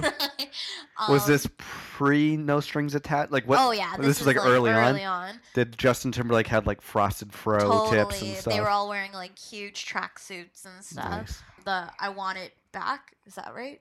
Isn't that boy, Backstreet Boys? No, isn't theirs I Want It That Way? I Yeah. want It's that way. The other one is like, I want you back. Okay. Okay, either way. The one with tearing up My heart when that I'm album, with you. Um, what you gonna call Lillian and I went, and By yourselves? Yep. How And old so- were you? um, I, it was probably when I first met Lil, so like grade nine. Okay. Um, what you gonna call it, and my brother dropped us off, and he just I remember Carl being like, "Ugh, there's so many screaming girls," and we were out in like the street, so probably on college somewhere, trying to wait to get in, and they had closed off college between Church and Yonge. And do you remember that boy band with like the spiky blue hair? Yes. They were like oh the twins. Yeah, and they were like B tan like before four or before four or yeah. something like that. So The they were like trying to oh. crack like yeah, break out. I remember those and guys. so they were singing outside Maple Leaf Garden. what? And so Lil and I were like, "Who are these guys? They look like Oompa Loompas Yeah, with like, like, blue hair." They looked like pre Jersey Shore people. Very, They- like, they they were- Pauly D. They're very Pauly D, except Yeah. like super ugly. Like they, they were like the epitome of like, like I don't even know, scumbag looking Yeah. Genos. Gino douchebags. Yeah. And so um they were performing outside, but I just remember going to the concert and it was like so much fun. And then I think it's like from that day on, I was like, I'm gonna see every show possible. And like yeah, and now I feel like we go to concerts every other day. yeah. So that was my first show. I'm surprised because you guys grew up in Mississauga and mm-hmm. being pretty young that you, both of your parents would let you guys like I know Carl drove you down there, but Mhm. to go all the way downtown and to wait in line outside and I think it was also like sorry not to interrupt, but that's why my sister went with me to Edge Fest because I was still young and she was four years older and oh um, like I don't know if that was just it's just interesting that you guys went all the way downtown. Totally. No, I think it's like, well, I think Lillian's dad came to pick us up too. So obviously there were like really strict parameters, like meet out here and hmm whatever. But I was excited. Like I remember, I I think I, when I had a seizure hmm one year on Miranda in like grade nine or ten or something, Carl bought me the album. Oh, that's nice. And so like it was a, like a lot like they knew how much I liked NSYNC, Yeah. so it was like one of those things. Didn't you go to a Walmart to meet Justin Timberlake yeah, I, I stood in a line in Scarborough at Walmart and brought- Scarborough, gross. It was so disgusting. And like my dad dropped me off, and I was just like, I'm gonna, I'm gonna meet him. I'm gonna get him to sign this, and I'm gonna give him a beanie bag baby toy because he loves those things. So yeah, I, I was obsessed. Like, and my mom till this day, she's like. I knew you always had a crush on the smartest one in the band, right? She's like, Mhm. he's the only one who's amounted to something. It's funny now. I think I like Justin Timberlake more than you do nowadays. Like Oh, I, totally. he's like it's cool to like him as like a hipster. He, Mm-hmm. I like I, I'm still trying to get into his 2020 Experience album. hmm I like half. I was texting Matt was texting me today because I asked him if he listened to it. Yeah. My friend Matt from Ottawa, who I've mentioned before, Mhm. and he texted me today being like, he's like, I like half of it and I don't like the other half. So Yeah. And even like when you played it for me, I was like, it sounds like Buena Vista Social Club. yeah, Some of it. I think it, it's definitely a departure from what he's done, but you know, I'm I still like it, so I think I'll like it more and more as I go on. And apparently, Questlove just tweeted that he's putting out another album this year. Justin That's Timberlake. cool. He's putting out another album in November because the album's called the 2020 Experience. Right. The first album had, or the album he just put out has 10 songs. This other one's gonna have ten. Yeah, so the 2020 Experience, what it means. So that's what I've heard. Well, that's really impressive. Yeah, no, it's cool. And like, I was just watching Justin Timberlake on Jimmy Fallon all week, and Mhm.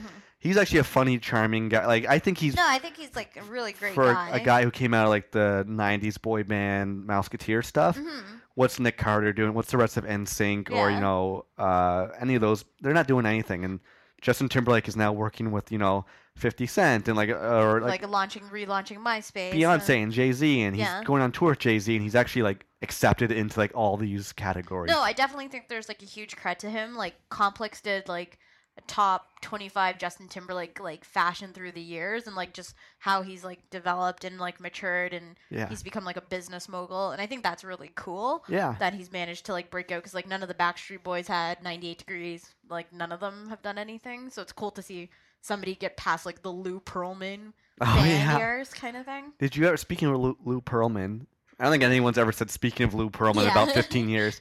Did you ever watch Making the Band? Oh, I loved it. Because that was his show, right? Yep. Yeah, I love the original O Town. Oh my god, that band was so disgusting. You didn't like O Town? Ew, they had a song called Liquid Dreams. Liquid Dreams. Ew, and the video was disgusting. I love the original Making the Band, but then I love. Do you ever watch Puff Daddy's Making the Band? That was horrible. That was the best ever. the most ghetto show ever. There was what? There was Dylan Dillinger, the Yeah. Jamaican guy. There was Young Chop or Young City. Yeah. there was just like all that show was so funny. There's one white rapper who everyone like teased Ew, about being yeah. white. I think I actually have season two on DVD. That's impressive that you even bought a DVD. Yeah, I know. Well, this was like ten years ago or something. Still. Okay, so we're gonna play another round of everyone's still favorite game. Was it worth the hassle? Okay, this week's was it worth the hassle? It's gonna be a little bit different. Okay. I'm not gonna tell you about something that, well, it kind of happened to me, but it didn't. So I'm gonna tell you a situation, of something that happened to our neighbor, Okay. And then you tell me what you would have done in her situation. Okay. Okay, you might already know this story. Actually, you do know this story. Okay. Okay, so our neighbor who lives to the left of us, Uh-huh. I don't even know how to describe her. What sign do they have? Does she have on her front door? Super douche. There you go. So she's a a, a, a woman, a lady, a chick. Mhm. She lives next to us, and she's in her twenties, and she has lots of parties. Yes. Doesn't but really- so do we. So we don't. so do we. care. I was gonna say it doesn't bug me because her side of the wall just faces our kitchen, so it doesn't matter to me. Unless it's summer and the pots wafts into our house. Yeah, they smoke along their on their balcony. It kind of wafts through our window. Mhm. But on my birthday last year, we had a a bunch of people came over, like a whole whack of people came, and it was getting a little crazy here. And I remember Maddie. Maddie. Well, I was doing shots at like inside on the table, Mhm. and a lot of people were outside. And actually, Rocco, our friend Rockstar Rocco, was on the balcony, Mhm. And he's like, "Oh, hey, John, your neighbor wants to talk to you." I was like, "Oh shit, are we getting a noise complaint?" Because Yeah. it was it was pretty loud on a Friday night. So I was about to go to the door. He's like, "No, on your balcony." I was like, "What? Okay." yeah. And So- I'm in the jam room at this point with Yeah. like, a bunch of the guys. You're not even you don't even know what's going on. I have no on. idea what's going on. So I go out onto the balcony, and it's our neighbor Super Douche who's hanging on her side of the balcony, and she's like, "Oh, can I talk to you for a second? And we've never really said more than just like hi in the hallway Yeah. or anything like that. I was like, okay. And she's like, oh hi, I'm so and so, and she's like, I got a question for you. I was like, okay. She's like, uh, she's like, if we're too loud, just you can just come over and tell us. Like, we're really nice people. I Mhm. was like, what? She's like, have you, have you guys ever complained to us to the the management group? yeah. I was like, no. She's like, okay, because we've had a couple uh, complaints from people, and she's like, I just want to let you know, we're really nice, and if we're too loud, I'm sorry. Just come over and knock on the door. We'll turn it down. Yeah. I was like, well, clearly I don't care, as we're having a party right now. yeah. so I'm like.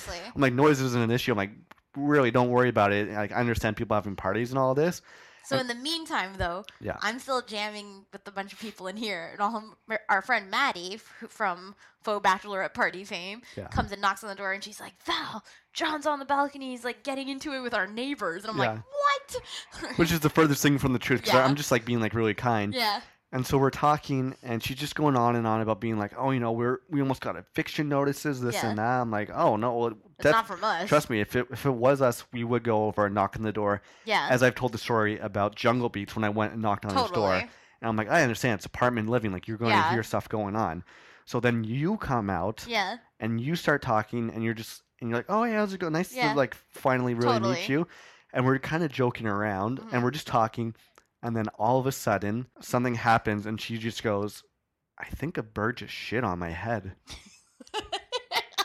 and, we look at her, and a bird we- did shit on her head. because their balcony kind of faces a tree, and there was bird shit on her head. yeah. Now my question to you, it should be an obvious one, but what would you do if a bird shit on your head on a balcony while talking to your neighbors? I would freak, go inside, wash my hair, and never come out of the shower for like a solid 45 minutes. Yeah, I think I would be. First of all, I'd be mortified for that it happened to me. 2nd of Mhm. all, I'm a big germaphobe. Mhm. I don't think I would either come out of the shower. I'd have to like buy, shave my head off and get Yeah. new hair, and I would just be like, "Oh, this is the most disgusting Yeah, thing I would ever." be like, I'd probably puke as well. Yeah, oh yeah, I would definitely do that, and I would just be embarrassed being around all these people and stuff. Because it's not just John and I on the balcony. There's like, there's all like eight of our friends and like people inside. Yeah, and people like on her balcony were there too. Mhm. It's just like a lot of people, and this Mhm. bird shit on her head.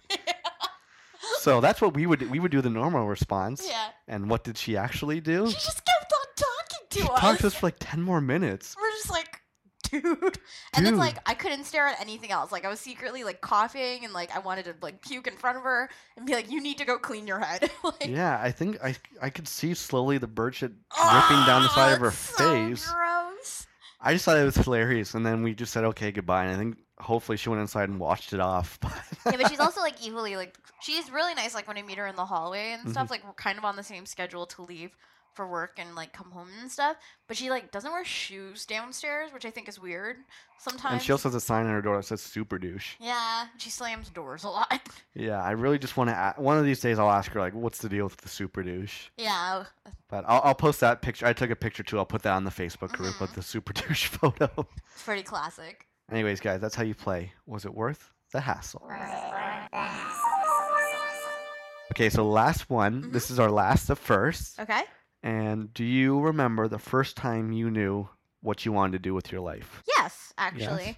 I think it was also like, you know, applying for university makes you definitively decide what you want to do. I am a product of the WB, and I was watching Dawson's Creek a lot. And even though I didn't really make movies and stuff as a kid, I was always really interested in like storytelling in some capacity. And so when I saw like Dawson Leery being like, I'm the next Spielberg, I was like, oh, this is really interesting, kind of thing. Yeah. And like, I always thought, y- I think every kid feels this way. Like their story could be something other kids can relate to. Yeah. So you want to write and film that stuff. I was like, oh, I want to work in television. I want to Mhm. work in a business capacity with some sort of like medium. And so even when I got a chance to like interview at the WB, I was like, this is just like coming Mhm. full circle. Like I really like this. But I always wanted and still want to because I'm not there yet. Want to be a creative director Yeah. for a television network because I think it's a really cool medium between creative and business and you know being able to dictate like the type of roster of programming you have on your show and also like the look of your channel is a really appealing idea. Yeah, anyone who's watched 30 Rock, you're like the perfect mixture of Liz Lemon and Jack Donaghy, where you do have like that creative sense like Liz Lemon, where you're just like, you know, you're you can do all that stuff, but you're business savvy like Jack Donaghy. yeah. So I think you know you'll you'll be getting there, you'll be doing what you want, creative director or above pretty soon. Thank you. like I think we're all gonna be working for you one day. No, no, no. I just think it's like I think for me personally, especially like I think TV, and this this is just on a different tangent. I think like we can definitely do a podcast like about really awesome shows and yeah, stuff. of course. I think TV's come around really well with all like the cable programming. hmm So like shows like House of Cards or Justified or Breaking Bad and Walking, Walking Dead, Dead Sons of Anarchy. Sons of Anarchy. I think there's just like, such a great time for television and networks and stuff to come back and like just because of the different like digital mediums you can get your programming on now, Mhm. it's it kind of just in itself is more challenging. So to be able to like actually find a feasible, lucrative way to like combat, you know, downloading and net things like Netflix and stuff. Yeah. I think it's a really cool time to be working for t- television networks. So for sure. that'd be awesome. Cool. What about you? Yeah, well, a few months ago, I brought home my grade eight yearbook, yeah. and in my grade eight yearbook, maybe you know what? I'm gonna scan uh, a page from my grade eight yearbook and put it on Facebook. Okay. So in my grade eight yearbook, we all had a section where we had to like a little box where we got to like we had our picture and then we drew whatever we wanted to represent us, Mhm. and then we also had a section where it's just like you had two sentences to say what you who you are, what you want to do, right? So I brought my grade eight yearbook home, and I didn't realize this, but my bio in it was said something along the lines of John really likes baseball. He loves the Toronto Blue Jays. When he's older, he is going to tour North America as a stand-up comic. and I remember as a kid, all the way from like from grade one to grade eight or whatever, I was always a pretty shy, quiet kid. Mhm. But one thing I always like to do was just make people laugh Okay. and like I like performing. Like I just like? I just like making people laugh. I guess it's why I'm doing a podcast now because I like performing. I don't really like doing on camera stuff, but Mhm. I like writing for people. I like I just like to make people laugh and feel good about themselves. Mhm. So I remember as a kid growing up, I would always just kind of I would never talk to people, but if they wanted me to like perform, like I said, I was in that grade eight play Hurricane Smith where I was like one of the main roles. Mhm. So I remember that, but when I got into high school, Mhm. I realized that I sucked at math. I didn't like science. Yeah. I thought Canadian history was boring. As it is, but okay. Uh, civics class was awful. The only two classes I liked Mhm. were drama class and computer class. Okay. And when I was in grade 10, I did Comtech, which was where you learned about doing animation and film and editing. Okay. And I realized I can make a career out of this because you could be creative and not have to worry about numbers or s- equations or Yeah. science. And I remember in that class I got 99% and I made a I made a short film with a couple other friends. Mhm.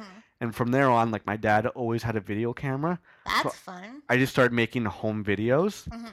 I remember the one video I made was called Death Valley, Okay. and it was just it was starring like me and my GI Joes. Okay. and I had the tripod. I would hit record, run in front, and do something, then hit stop. And like it's before I had we had Final Cut or Yeah, Avid or anything like that. So it's just like I'm editing on the fly on the actual camera. okay. Yeah. So going through high school, I just knew I, I didn't want to be a lawyer. I didn't want to be a doctor. I didn't have the grades for that stuff. I didn't find that stuff interesting. I just liked entertaining, making people laugh, Mhm. and making telling stories. Right. And then that's when I like went to guidance, and they're just like, "Oh, you should go into television or film." hmm And I was like, okay, so I applied and this and that. But the funny thing I, I remember was when I first started college, I thought I had to be a director Yeah. because I'm like, okay, if I want to work in TV or film, what's the most important role aside from acting? I don't want to be the actor. Right. I'm like, I guess I'll be a director. And I remember I did a lot of projects in school where I directed, and I realized I don't like directing. No. I don't like being camera. Nope. And so I realized I really like to edit and produce. hmm And then now, actually, my my biggest love is writing. Yeah. I've done a lot of that. So I think, you know, you were talking about your dream job of getting to creative director. hmm Mine would be to be like a full time writer. I think. Very cool. And I've done a lot of. I've had a lot of cool experiences where I co-wrote a Second City main stage show. hmm I've got to. Gone to Chicago. I've gone to Chicago to do the Saturday Night Live writing experience. where they told you to actually submit your stuff. Yeah, I've through work gotten to write monologues and uh, fun stuff for Alec Baldwin, Tina Fey. We both written for the cast of The Office for Mhm. promotional stuff, and I've just like that's always been my favorite thing. So I think it's also really cool, um, like just when you see like John's roster of like different comedians and um, celebrities he's written for. When the first one we did was The Office, it's really cool to see like actual comedians and like real actors absorb your writing and do it perfectly. Because that was like for me like the coolest thing. Like yeah, we had some director's notes I Yeah. think on the scripts for The Office, mhm. and you had probably some for your monologues and stuff. But like when you actually see Jack Donaghy, like Alec Yeah. Baldwin deliver your lines, like I think that's such a cool experience. one of my favorite ones for you, and we're gonna I'm gonna go back to tooting both for our own horns right now and pat you on the back was for The Office was B.J. Novak. Oh yeah, Who plays Ryan on The Office? yeah, You wrote a really funny script for him, and the best part was watching him because we got the raw footage of Mhm. all of our office promotions we wrote. yeah. And the best part was you wrote a really funny script for him. He performed it perfectly. Then him and like the, the producer just started laughing because they loved your script. They thought it was really I funny. about that. Yeah. So uh, that's that was one of my favorite things. And even like uh, Rainn Wilson, he wrote scripts, read scripts for both of us. Mhm. Just the way he performed his, like they were just giving it their all, and you could tell they made it really funny. yeah, So I thought that was pretty cool. and I also like it because nobody, none of the other big networks actually wrote anything of that caliber. We actually, I interpreted my instructions incorrectly and then passed them on to you. Yeah, all we were supposed to do, and all the the stations do, they say like they say you're watching The Office on WBC New, New York, whatever. whatever. So ours was all they were supposed to say is we're supposed to get the characters on The Office say you're watching The Office on Omni Mhm. weeknights at six. But then I was like, okay, when m- my old creative director gave me those instructions, I took it as, okay, you're gonna write 30 second commercials starring these actors, so you can write whatever you want. Yeah. And I just met John like a few months prior, and I knew Mhm. you were like an actor, and I wanted to like work with you, and we had like a 24 hour turnaround essentially. Mm-hmm.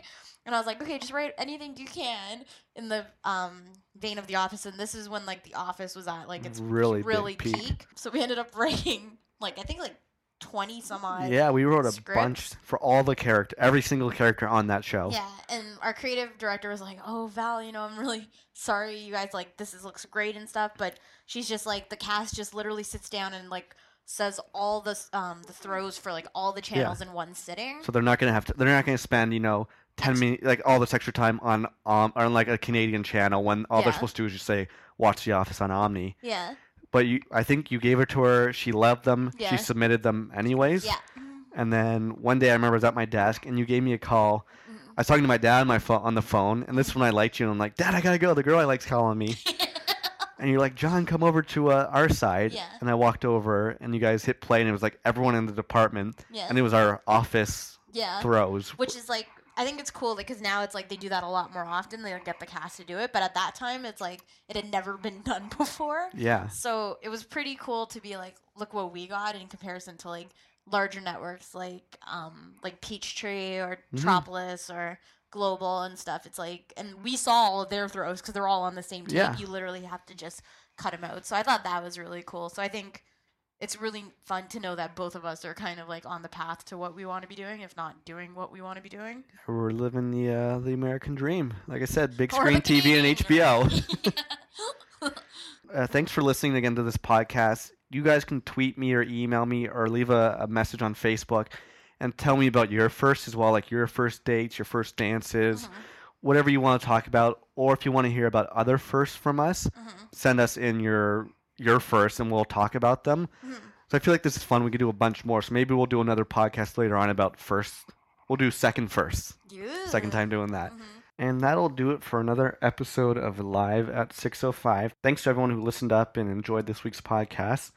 And as usual, if you made it this far in the podcast, I like to reward you with my band of the week, my selection of what cool music I'm listening to that you probably haven't heard of before. And my band of the week this week is Boots Electric. Now, Boots Electric is awesome. It's technically a solo album from the lead singer of the Eagles of Death Metal. I think you should all know Eagles of Death Metal. The lead singer, that whole band, they're kind of close with like uh, Queens of the Stone Age and Tenacious D, and they're kind of in that social musical circle. But the lead singer of uh, Eagles of Death Metal decided to do a solo album two years ago, and he calls himself Boots Electric. And his whole album was fantastic. Like I, I always liked Eagles of Death Metal, and then when I found out he was going solo and doing more of like a poppy dance fun thing, that's one of the, the things I always loved about uh, Eagles of Death Metal, where they were almost more like a fun version of Queens of the Stone Age, where they didn't take themselves too seriously. And let me tell you this Boots Electric did not disappoint. First of all, he has one of the best album titles called Honkey Kong, which is hilarious because honkies are equally as hilarious. and it's just a lot of fun. Like, you could put this album on at a party and people will dance and joke around and everything. I mean, just go to like iTunes and look up Boots Electric Honkey Kong. The album picture alone is hilarious. So check out his album Honkey Kong. Some of the songs I really like are Boots Electric Theme, there's Complexity, and Love You All the Time. But my song of the week by the band of the week, which is Boots Electric, is a song called Oh Girl. And it's just this kind of defines what the album's like is it's just a lot of fun, a really cool beat. I love his voice, fun lyrics, and it's just it'll put you in a happy mood. So if you like the song Oh Girl by Boots Electric, check out the rest of his album. It's called Honkey Kong on iTunes. Trust me, you will not be disappointed. So once again, thanks to everyone who listened to Live at 605, everyone from Canada to Ghana to Australia and everywhere in between. I want everyone to just tweet me, Facebook me, email me, let me know where you're listening from and how you found out about the show. I'd love to hear from you guys. You can tweet me. I'm at Malloncamp, M A L L O N C A M P. Like me on Facebook to search live at 605. You can email me. My email is live at 605.gmail.com. Check out my WordPress. It's live at 605.wordpress.com. And if you go on the Facebook, I will post a link to the Can I Get an Ad Lib from last week, which I made a video on YouTube. And I have some pretty good pictures and videos I will post on uh, from this week's episode. So check out the Facebook for sure for some bonus content. And I just want to say thanks again, everyone. You've kept me highly rated in iTunes and on Podomatic, and I really appreciate it. And I appreciate all the feedback. So I'll be back next week. And until then, I'm your podcaster, John. Be easy.